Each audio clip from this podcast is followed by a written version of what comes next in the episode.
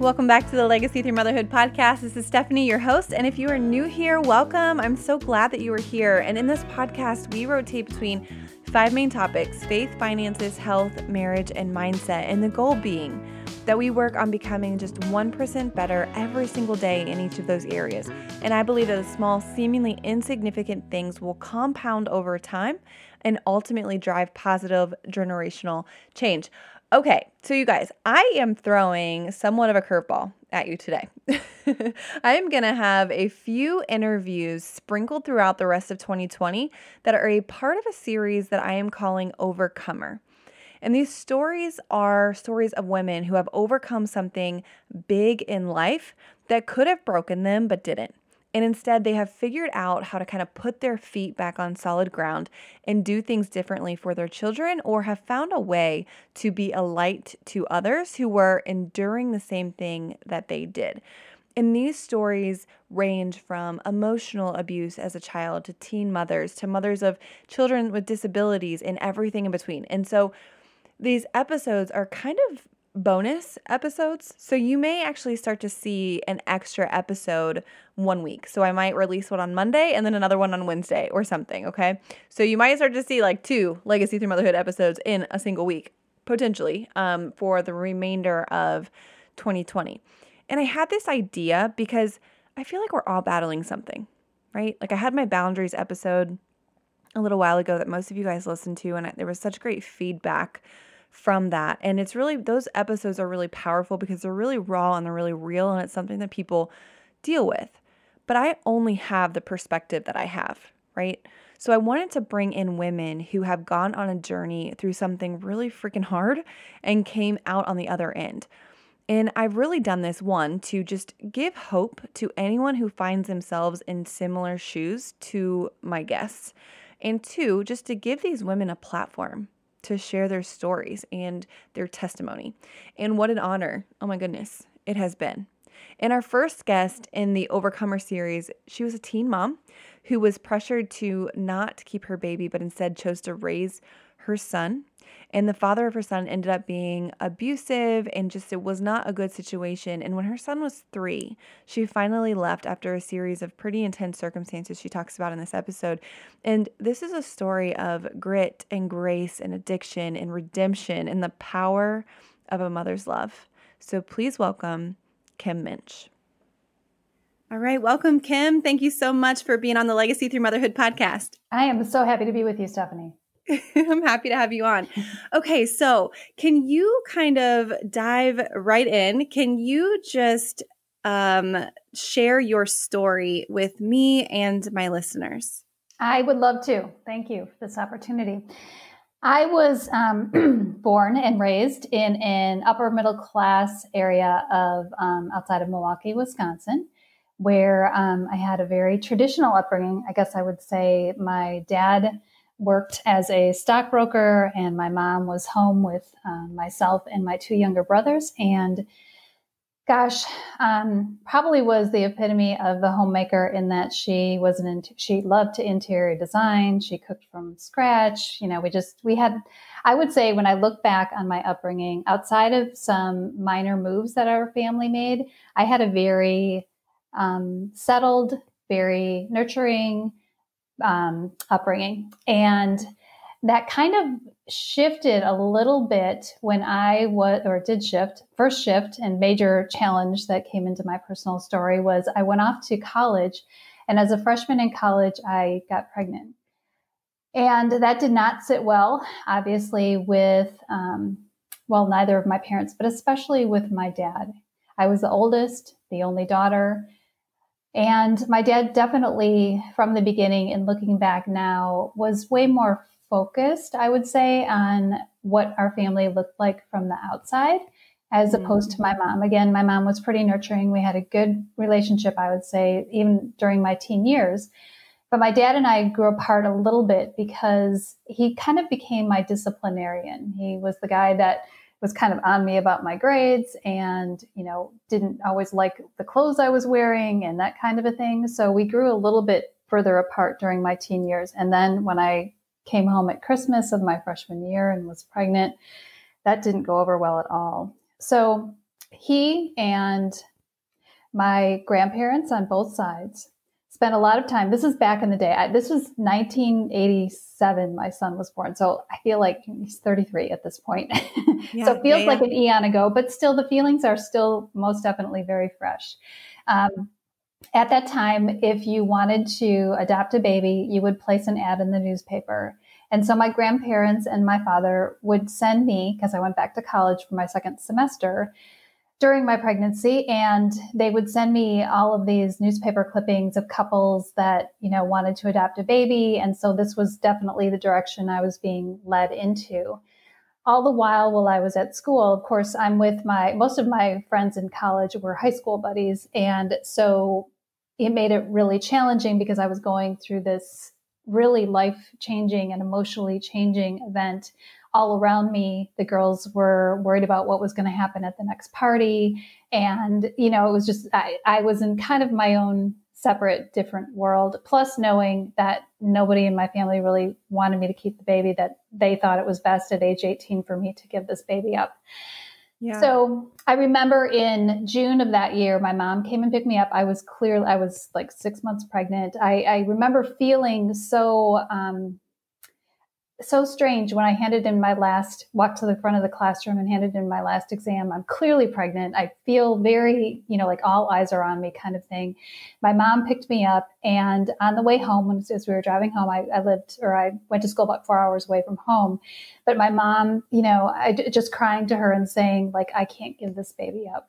Like, I've thought so many times about how, um, what this would do to me. Like I envisioned this courtroom in this whole scenario and, you know, signing away the papers of this child. And I was close at the time with um, uh, my, my son's dad. So we had a close relationship.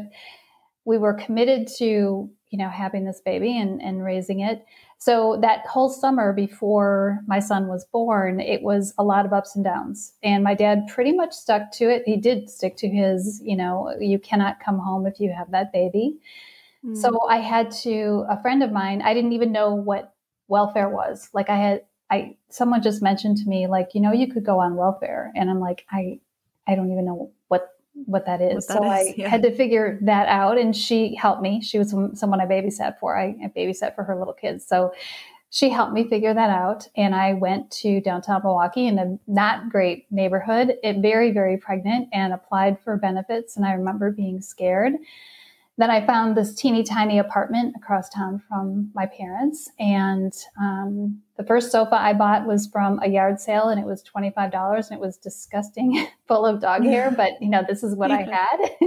yeah. Um, my mom did, I will say, my mom, I think this really caused a lot of conflict between my parents. I know it did actually, because my mom believed in me and she really, really didn't want to see me do something you know, to going against my dad, but also didn't want me to go against myself and abandon my own deep desire to parent this child. So I moved into that little apartment right before my son was born and um, continued to date his dad. We both knew that it wasn't a good idea for us to get married on top of it. That was one of the things my dad was like, okay, if you're going to keep the baby, then you need to get married, even though he did not like this this uh, boyfriend that I had. He, Person. He, yeah, he did not like him, but it was like in the eyes of everybody else, if you at least get married, this would be okay. Um, which you know, so fortunately, even though we were 18 and 19 years old, we both knew that wasn't a good idea. And as time wore on, and the stress of parenting at the at that young age, and you know, financial issues and stuff like that, really brought out this side of my son's father that was very dark and he began to emotionally be very abusive and um, bossy and also try and like take me away from my friends and, and, and, other people like really wanted to manipulate my time and my what i was doing kind of thing mm-hmm. um, so I, I it was on my radar for quite a while that this wasn't a good relationship. It wasn't healthy for me. It, but you know, here I am. I have this child with him, and and I was really stuck in like, okay, what do I do here? Like I know long term this is hurting me and this is ultimately going to hurt my son. However, I I didn't know, you know, I didn't I had what, what other choices do you have? Yeah, yeah, yeah. I mean. I was kind of building things back with my family in terms of my my grandparents, you know, fell in love with with my son Nick because once they saw him, they you know, and they they were on board. They were cautiously on board, I guess I would say. But my dad took a really long time to warm up. And the very interesting thing is, so did my son. My son didn't particularly care for my dad. Um, mm-hmm. so it was kind of, I mean, it was almost like he knew on some level. I don't know. Right. Even before he was born, I, I and I think that's possible. So anyway, um, I I, I, like I said, I went on to I, welfare benefits about eight months after. It really was. It was such a difficult thing because if I worked, and the only skills I had was a was um, being a typist, or I I learned typing in high school. So I really had finished my freshman year in college, didn't have a lot of skills, and a secretarial position open for me. My mom said she would take care of my son. So she took care of him and it worked out okay. My dad was willing for her to do that because he was gone to work during the day. So my son mm-hmm. would be there. Didn't really bother my dad. You know, I was able to, but I couldn't make uh, very much money because then my benefits would be cut off. So I was kind of caught in this really difficult place of, you know, making the leap between being on benefits and supporting myself so I was, I, I did, I was able to navigate that. It took some time, but I got off of all the, um, the benefits that I was on and really was single, you know, single parenting and incoming, you know, using what income I had to, to raise my son. During this time, like I said, his, his dad and I really got into a very tumultuous time in our relationship to a point where I knew leaving the relationship was the right thing to do, but it probably took me six or eight months to be able to have the courage to actually make the move because I knew he wasn't going to make it easy. I knew he wasn't going to, I knew he would, I didn't know what exactly what he would do, but I knew that just like when we would fight, he would like call me at work and call and just like really, really be in my face at times like that. And, and I knew trying to get away from the relationship was going to be a real challenge. And I was right. So I finally, at one point, it came to a physical, he physically hurt me. And in my mind, that was it. Like I can be emotionally, not that I wanted to be emotionally hurt, but I, I could handle that. I could keep it all together. But when that one physical altercation came into play, I was like, that's it. I'm done. Like I'm done. I can't, I can't do this. So I had confided in my mom a little bit about what was going on, but I also didn't want to worry her. And I, right. you know, I just, so there came a point where I just told him, and, you know, I, I just said, I, we're done. Like, I'm done. I need the key back, blah, blah, blah. Well, of course, he did that. He did not take that well. I mean, he was very angry, very controlling and it was several months of his like banging on my door in the middle of the night and you know my trying to make sure my son didn't hear you know trying to protect his what he was seeing and feeling and also extricate myself from the situation even though i you said he was your son was three at the time did you yeah, say? yeah and of course we had to still go back and forth to for him to visit like i couldn't right just completely cut this person out of my life. So it was difficult to navigate. Um, it, what culminated was a situation one evening where he showed up in the middle of the night and he was drunk and he was just about to break um, window in the doorway to come in like the, the door had a window in it and he was pounding on it so hard i ended up calling the police and i'm like i like and i yelled to him i called the police on you so they actually um, found him a couple blocks later and he had marijuana in his car. So they put him in jail for the night. Well, I worried that, int- they, and they, the police officer did come back and tell me, okay, we found him. This is what we're doing, but we're only going to be able to hold him till the morning, just so you know that. So, and I knew he he had guns. So I mean, I literally worried the whole night, like he's going to come back and like, I mean, he really like. But the weird thing was I mean, I really wasn't, I didn't think he'd ever hurt our son, but he was really, really angry and unhappy with me for leaving the relationship.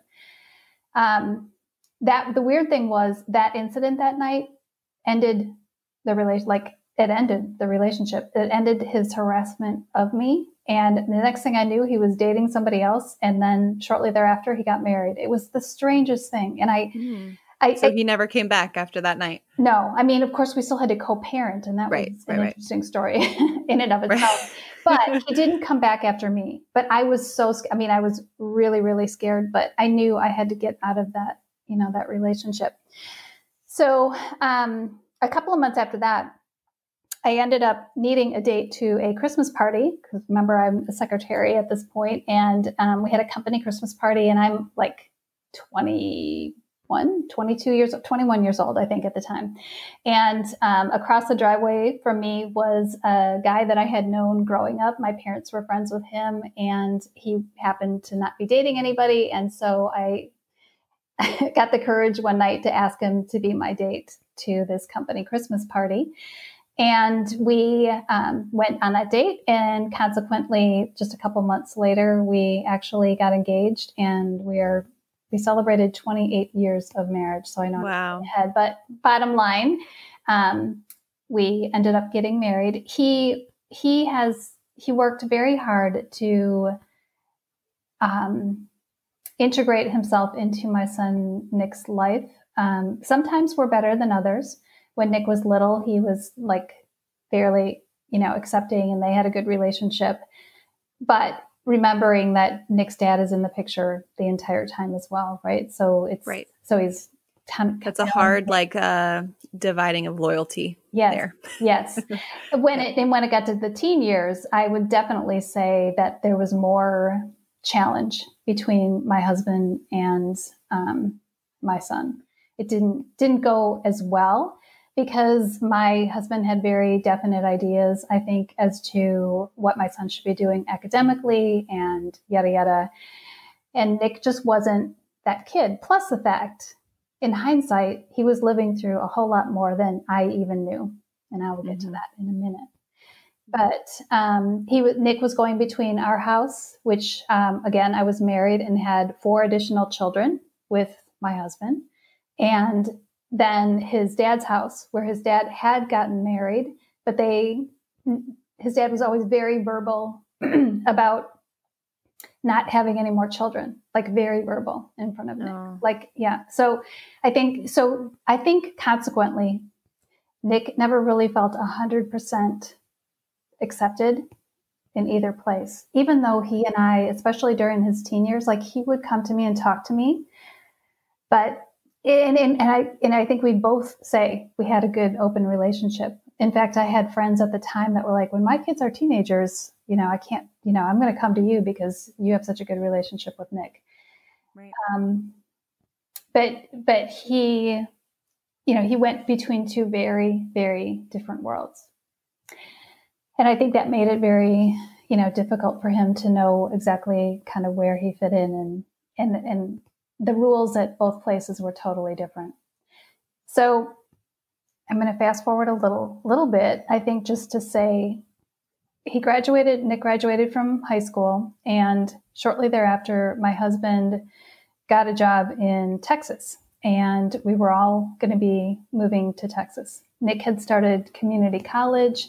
He had a girlfriend. He had a job working in a grocery store and there really was no like reason. Again, during the teen years, my husband and my son it got along less well. They, they didn't get mm-hmm. along really well. So when we got this move, it was like, you know, we're leaving, kind of left him in Wisconsin. He was living with his dad at the time because he didn't like all the rules we had at our house. So he decided to live with his dad after high school. So we moved down to Texas and gosh, about a year after we got to Texas. So at the time, he was 20, and the other kids were middle school, elementary school, and I had two preschoolers. but he called me, excuse me, he called me one Sunday evening, and this was May of 2008, and he called me from Wisconsin and said, Mom, I, I don't remember the last three days of my life and I've spent the day recovering from an alcohol binge. This isn't the first time, and I really need some help. And although I had inklings, maybe during high school here and there, that he was drinking, um, nothing that really, you know, I, I, guess a parent's denial can be really deep. Oh, sure. you know, I can, I mean, I can imagine. Mine are little still, but I can imagine. Yeah. Mm-hmm. Yeah. So there was no major red flags, just some minor ones. Again, you know, he didn't, wasn't always able to be easily woken up during high school. He, his room had funny smells at times, but he was my oldest and a teenage boy. And I was like, okay, they just smell. This well, is normal. hindsight, he was literally brewing alcohol in his closet and um, smoking pot out his window. So, I mean, okay, so right. you can you can definitely um, miss some signs, but I couldn't deny or repress any longer what he was telling me on the phone, and that phone call led to, gosh, two years of two plus years of some major ups and downs for him in terms of his he would go three weeks, four weeks without drinking at all, and then he would drink himself into oblivion.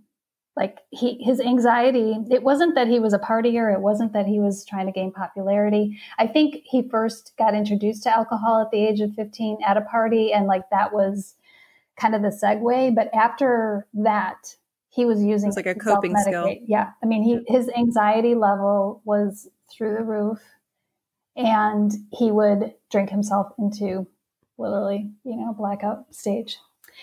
So um, there was a couple of like he first, you know, he called me with that. We moved him to my mom's because she also lived in Wisconsin and she had a room for him, and we just kind of wanted he needed some more structure, like he needed. But pretty quickly we found out like he definitely went off the rails at my mom's pretty quick. So it was like, okay, this is way, way deeper and way, you know, more challenging than we originally thought. Um, mm-hmm. Put him in outpatient, about an outpatient program. That didn't work. Then on a whim, a couple months later, I flew, he, he had another really bad incident. And this incident, at this point, he was back living with his dad because we just didn't have anywhere for him to live and I didn't want my mom in the situation that she was being put in anymore. So he had to go back to his dad's, which was really a dark time in my son's life because come to find out later um, that his dad physically, emotionally abused him very much during those growing up years. And he, I had no idea what he was being put through. So there was an incident that took place while he was at his dad's. I literally flew from from Dallas to Milwaukee the next morning early and unannounced and got him out of the situation and he ended or I took him back down to Texas and put him in an inpatient facility for several weeks. Mm-hmm. Um, so that that was um, probably one of the hardest things um, I've been through as a mother is oh to gosh, watch yeah. your child um, pretty much self destruct. You know, like I, it's so hard to. I wanted to just be in the grips of an of addiction, and you know, because yeah, it's like, yeah, you can't love him enough to get him out of it. No, it's just it's his, to, yeah. his his battle. Yep. Yeah, yeah, and it's it's really hard to watch some. Obviously, to watch someone you love um, not not be able to love themselves enough to make the choices that they needed to make to, to stay away from the things that were going to harm them. So he came down to inpatient treatment and then he did sober living in Austin, which is where he lives today. And he is, at this point, uh, he's 33 and he is 10 years sober. But during those couple of years when I had to educate myself on addiction, um, really, what the other thing that I did was really start looking at my parenting. And I was also looking at the way I had been parented. I was looking at how during the teen years we need to shift from parenting over our children to parenting with them. I went back to college, got a degree in psychology. My intention was to begin um, as a my, my intention was to become a licensed chemical dependency counselor for teenagers. And during my 4,000 hours of internship, I decided it wasn't teenagers that I wanted to focus on. It was their parents because I had been the parent of a child in addiction. And I just felt like that was the space that I wanted to be in and really where I connected with people. So it led me to um, get, become a certified parent coach, to write a book on my journey with my son from my teen pregnancy to you know walking through a very raw honest look at walking through um, the addiction with him. And um, so for the past five years i have coached mothers of teenagers um, because i truly believe that mothers are the emotional barometers in their families. And when they lose their voice and lose their confidence and don't have a path and don't feel as if they have any reason or not any reason but they don't they put themselves last and they don't take care of their emotional needs the entire family suffers. Um, i believe that our our own emotional connection to ourselves and the way we take care of ourselves as mothers ripples out into our spouses if that's applicable and most definitely into our children I've seen this in my own personal life in the last 12 years that I have made my emotional well being and my mental health and my spiritual health a priority. Um, at this point, like I said, Nick is 10 years sober. He celebrated 10 years in May. He's married, lives in Austin.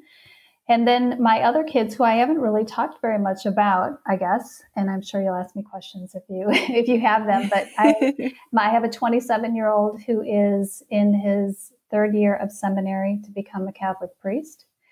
I have a son who um, graduated from college this spring and works in tech. And then I have a son who is 17 and a senior in high school and my only daughter is 15. And so the, the parents that I coach, the mothers that I coach, I'm really right in the thick of it with them, um, with my youngest too, being 15 and 17. So I've watched screens and all the things that have come into our world over the last 30, you know, 30 some years affect yeah. our kids. And um, I'm just really on a mission to help mothers reconnect to their own inner wisdom in order to be emotionally attuned to their children because I believe that some of our children and teens behavior is a direct result of our as adults as parents in their lives not taking good care of ourselves and, and working through our own stuff. 100% i think that um, there's also i think there's such a such a powerful area that you're in because there's so much shame and guilt. Do you know what I mean? Even if you're not necessarily specifically working with parents who have teens who are struggling with addiction or whatever, but like I work a lot with finances with people mm-hmm. and you know, it's same only it's different it's different but it's the same. Like there's so much shame and guilt because we feel like we should know how to do x y and z right? Like mm, we feel like we should know how to budget. We feel like we should know how to handle our finances. We feel like we should know how to do these things but we don't. And as adults it's like then there's just all this shame of you know where we've let our debt go or whatever. And it's like we're too afraid to ask a question. And so we just die this like quiet life financially or like what you were saying you know like as a parent you're like man i should know how to parent my own child or i should know how to connect with my own child i should know all these yeah. things. But it's really not i mean it's that yeah, simple and I would, but I would it's say not that's that my, simple. that's you my know greatest, like it's simple but not easy. Yeah that's my greatest challenge with client in i mean i i feel like there should be a stream outside my door of parent you know like i need help So it's not to say that like I'm the expert. I, in fact, I don't haven't even really like that word. I am in practice of being conscious with myself, with the relationship to myself and to my kids. But the reason I think that we have that I have such a challenge in parents coming to me is because there is so much shame. And that shame comes from not being able to be honest with ourselves because as children, we're often not heard for who we are. We're trying to be what someone else wants us to be all or needs us to be all the time. And we aren't really ourselves. We, we don't really develop our own self. Right. And that transfers into being a parent. I feel like you try to be who everyone else thinks or you yeah. feel like everyone else thinks you should be. Yes. And then yeah, and then it's it's it's also though even the just like thinking about if you really feel off base with parenting a specific child or, you know, whatever it might be. I feel like the work that it would take to just do that. I mean, it's deep work, you know, like that's hard work and we all have a lot going on. And so, do you feel like that could be a I don't know, just maybe like a stumbling block or an obstacle to a parent. Like, I don't know that I even have the energy to put all this extra work in, even though I you do. want to. I do feel that way, but here's the other thing. I and the reason that I choose to coach parents of teens is also because I don't believe it's ever too late. And I don't believe that adolescence is a time when we should white knuckle our way through it. I mean, our kid adolescence is a fantastic time, and our children are our greatest teachers we really, really can learn so much from them if we are willing to, again, invest in our own mental health and well being. And this, when people work with me, they work with me not only to gain better relationships with their children now, but they realize this is generational work. The work that they do now to shift the relationship they have with their children will also ultimately also result in the next generation, their grandchildren, being parented in a different and healthier way.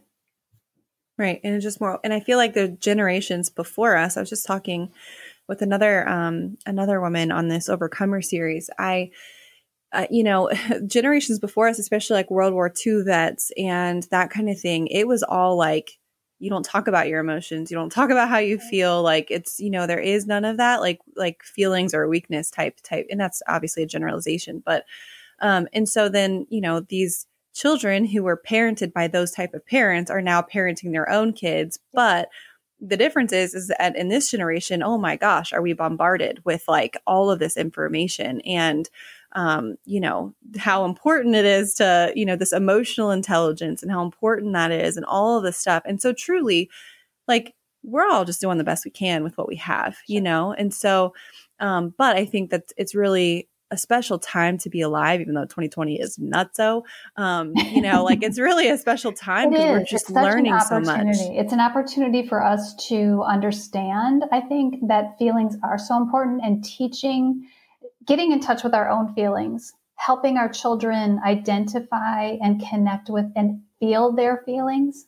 I feel like so much of this anxiety and depression and rise in suicide in our young people has to do with their not only calling us, the adults in their lives, to evolve the way that we are dealing with our emotions, but to help them become we have just we we we are so bombarded with information not you know we think our kids get all this information to into coming at them but so do we so do we as adults. And it's helping helping people reconnect with their own inner wisdom that is is what i love doing i think the most is just helping people like shift out of the noise and into what is what makes the most sense for the child that came into the world through them as opposed to what everyone else is saying and trying to keep up with every, what uh, everyone else is doing. It is difficult, but I think it's this year, this 2020. Gosh, I mean, it's such an opportunity for us to realize what's really important. Mm-hmm. Absolutely, and I and I feel like what's really powerful with this whole thing is like you know, before before social media, before all of this, it's like you were a product of your raising, you know, and it's like you didn't know any different, you didn't see different, you didn't realize there was different out there. Mm-hmm. And so now it's like you can look around and be like, "Oh wait, hold on."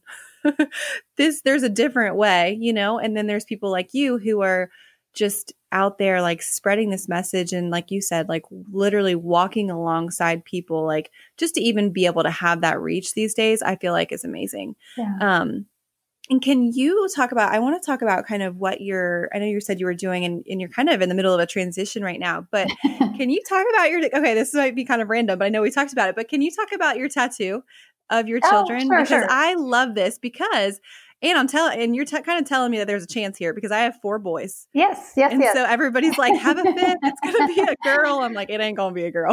it's yeah. not going to happen. So yeah, can you talk about your well, tattoo? I, I probably would have said this. the same thing, Stephanie. To be honest with you, um, yes, I can. Um, so shortly before we moved to um, Texas, I wanted to, I knew that we'd be leaving Nick behind, and I, I wanted to have this experience with him that would be bonding. And I knew that he was going to get a tattoo at some point, anyways. So I said, and I never really was like a tattoo person at all. You know, like I'm like, okay, I would never do that. But I, I thought to myself, what wouldn't this be a great experience? And I know people do this, whatever. It wasn't a novel thing, but it was at the time, you know, I was like a really, you know, so so we I made an appointment for us to go. He was super excited about it. I was sitting in the tattoo parlor waiting to be called, and I knew I had a vision going in of what I wanted, but it was t- I came out with something completely different, and I'm so glad I did because what I decided while I was sitting there was I really wanted to have a word that represented what each one of my children had taught me about life. And so, um, and I put it, I knew I was going to put it on my left hip, but I put I put it there because that's where I carried my children before they could walk. And so to me, it was like I didn't want the tattoo to be like out there, but I still at the time was wearing bathing suits or bikinis that like you could see it if I was wearing a, a suit. So bottom line, um, I had the words faith, calm, courage, patience, and grace tattooed on my hip with footprints in between that kind of go through the words to really signify the journey aspect of my message. And the most interesting thing about it is, of course, when I had that tattoo in that wintry afternoon before we moved to Texas with my son, n- never did I need faith, calm, courage, patience, and grace more than I did while I walked with him through his addiction and every day since then. The, those words and those, those, they've become not only my mantra, but um, really the person that I strive to be each day. I love that so much. I'm like, I want a tattoo of, and I, you know, I'm like, I want something that's like really meaningful. And when I read when you when you sent me that about that it's on your left hip because that's yeah. where you carried your babies, yeah. I'm like, yeah. I literally think that I got like tears in my eyes because oh. I just feel like. I don't know, you know, mothering it's such a it's such big work. Um and it's so just deep work and there's so much like am I doing okay? I don't know. Yeah. you know, they're their their kids are your their own selves. You cannot control the whole thing, and it is just something that is like so hard but so beautiful at the same time. So did I um, share? I did I share the? Um, I know it's I know it's the signature in my email, but um, did I share with you like the the quote that I always use that was downloaded to me about children? No, I did not. Would you? Okay. I would love you're gonna, to share you're that. Gonna, you're going to love this, and this is this is something. Oh Lord, is really is really it's very deep. So I'm going to say it slowly. But this really came to me. I think I was vacuuming literally when I when this came to me. But it's this: our children come through us, not for us, except for the lessons they reflect to us during their journey in an effort to grow us up along the way. Mm. Right? I love so that. They either come through us physically or to us, maybe by, you know, adoption or whatever, but not for us, except to grow us up in the process of the challenges that that you know they will inevitably go through in their lives growing up. Right.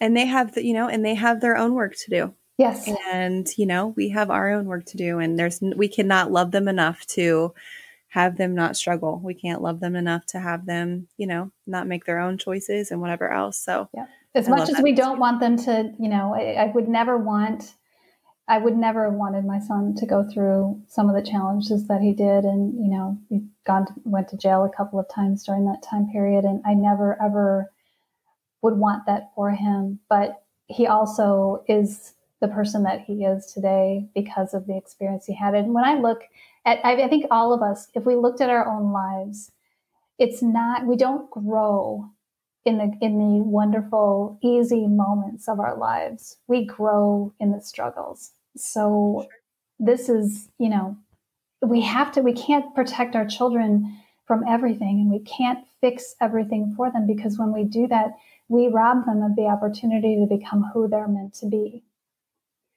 i heard a quote um, that reminded me of what you just said and basically it would say like people that have just gone through like hard, hard stuff that they would never change or like they would never wish that experience on their worst enemy, but they would never, they wouldn't trade that perspective that they have now for the world. I agree like the perspective that they've gained is just crazy though obviously. Yeah. we sometimes wish that we wouldn't have to go through those things. Um, so i know we talked a little bit right before we got started but you're kind of in a transition right now. So can you kind of talk about that? Yeah I'm, I'm i'm in you know if you want to talk about i know this you know this series is particular and of course i had some very challenging times in my life right? Making a decision to have my baby to raise my child at the age of 18 despite people close to me really wanting not wanting me to necessarily do that. Um, moving big moves with family, watching a child go through addiction, these are all major struggling points in my life. I have been coaching parents for the last four years, and I truly believe it's my highest calling to do that. Yet I've um, juggled a job, I work at a children's hospital, and I, I I've been juggling this job because it covers our family's health insurance. And my husband actually is an entrepreneur. He owns a travel agency, so you can imagine in COVID exactly where that is right now. Right, mm-hmm. very yeah. challenging. However, I have decided I can no longer do both things. And so I'm going to take a complete leap of faith at the end of this month and leave my job and jump into coaching full time and speaking on the topic of parenting with rather than over our children. So, oh my goodness, I know I'm I'm that's I'm amazing. Scared. I'm scared, no, yeah. but I'm excited. I just I feel like this it's this inner knowing in my gut. I do a lot of meditation, and it's been you know speaking to me for a while. And as scared as I am, especially you know, I mean, when I think about health insurance and we're in the middle of a pandemic and what are you thinking and your husband you know like there's all of these things that point in some direction of saying like you're completely nuts lady. But then the other thing is a stronger voice inside my heart is saying i i have to do this. And i feel like now is the time to make this jump in my life. So you know, maybe we can get together in six months and I can tell you. yeah. but you know, at, yeah. this is this is where I'm I'm in a very um, transitional point in my life, and I know that I, I don't believe anyone is going to come through this chapter in our lives without having have, having had to make a decision or go through something difficult financially or in their relationship or with their children or physically you know, um, I think we're all this is this is an an evolving time for all of us. Absolutely. And I, I mean, I think it's great. I mean, it is, I mean, I'm sure like it is absolutely terrifying, but there's just something that happens. I feel like when there's just something that happens when you step into your purpose. Yes. Like when you step into where your heart just like is fully out, you know, and your, um, I know you say you didn't like expertise, but just even your experience and your wisdom are completely aligned with that. Like, I mean, you you can't be stopped, you know. And yeah, so I'm sure that it'll be, yeah, like I'm sure that it'll be like a little rocky or whatever. But who doesn't have that? Right, and matter, that's the growing, know? right? Like I'm right. afraid because right now, this the fear really at the base of it is that I'm about to grow. I'm about to grow, and sometimes that can be scary, but what's the alternative? Staying safe, staying small, staying in a job that is wonderful, but not my highest calling. I know what my highest calling is, and I have to. You know, I, oh, oh I am gonna I'm gonna tell you this just because um, it's made a real impact on me. Recently, I listened to a podcast where the book "The Five, the Top Five Regrets of the Dying" by Bronnie Ware was shared, Um, I don't know if you've heard of that book, but she's a hospice worker and um, she had like years and years of experience. And she wrote a book on the top five regrets of those who are dying. The number one thing was to that you that they that you don't live your life that who, who you are you live for who everyone else wants you to be and when i read that and i read the stories around being what everyone else needs you to be or wants you to be instead of who you are i made the just that's when i made the decision like i have to I, if i live under a bridge i have to do this. Right. So. Yeah. Wow. That's really i mean i i'm not saying wow and like i'm like surprised. I'm saying wow because it's really inspiring. Um i think that you know i mean i'm i feel like with entrepreneurship it's such this like weird road where the the rep that it has is either like um like uh feast or famine you know what i mean like mm. there's this really big it's a high risk it's high this but the truth is is that like if you can be creative like you can figure out a way to make money even if it's out of your your normal like you know um avenue of what you do or you know you could put on mm-hmm. workshops you can do the whole nine like there's so much that you can do if you're willing to just like be creative. And when you're in a space that you feel so aligned with, like it wakes your brain up, yep. you know? Yeah. So, well, that's amazing. I am like, I, I will, let's get back together in six months. Yeah, I would love it. I Come, know, I have no idea what's going to happen. But then again, I've been in other areas of my life where I had no idea what was going to happen. And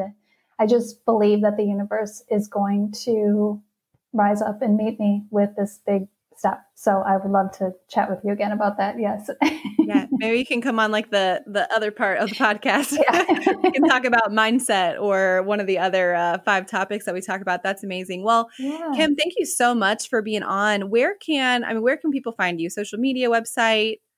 Um, I mainly spend my time social media wise on Facebook, and you can find me at Kim Muench, which is M U E N C H, or Real Life Parent Guide is also on Facebook. Um, I'm also on LinkedIn. I don't really do Instagram, and I know I got to get into that. But probably the best place to connect with me um, would be on my website, and that's reallifeparentguide.com. And that's only one L. So real life shares an L, parentguide.com. And I always offer a 20 minute complimentary consultation so that I can get to know, you know, whether or not a person is ready for coaching and or share the way that I can help them so we make sure it's a good fit. So that's amazing. Mm-hmm. Well, thank you, thank you, thank you so much. I will have all of that information in the show notes, you guys. Um, and thank you, Kim, for coming on. Thank you, Stephanie, for having me. I really appreciate it. Man, what a powerful story. So raw, so real. I told her after we got up the recording that I felt like I could literally sit and have a cup of coffee with her for hours and just talk. Like, I feel like it's so important that we are walking as women in intergenerational relationships because there is just so much wisdom and so much grace there that they are just invaluable conversations to have, right? So, guys, if you connected with Kim, you feel like you somewhat shared her story, um, make sure you go check her out. Check out her website. Make sure you go, you know, check out your Facebook. If you're if you're a mama of teens, looking to just have a stronger healthier relationship make sure you check out her just content and everything around that she's put her heart and soul into that so Okay, guys, I hope that you enjoyed this first episode of our Overcomer series. There will be more to come to close out 2020, and I look forward to continue walking with you guys and helping you find your grit while completely covering you in grace.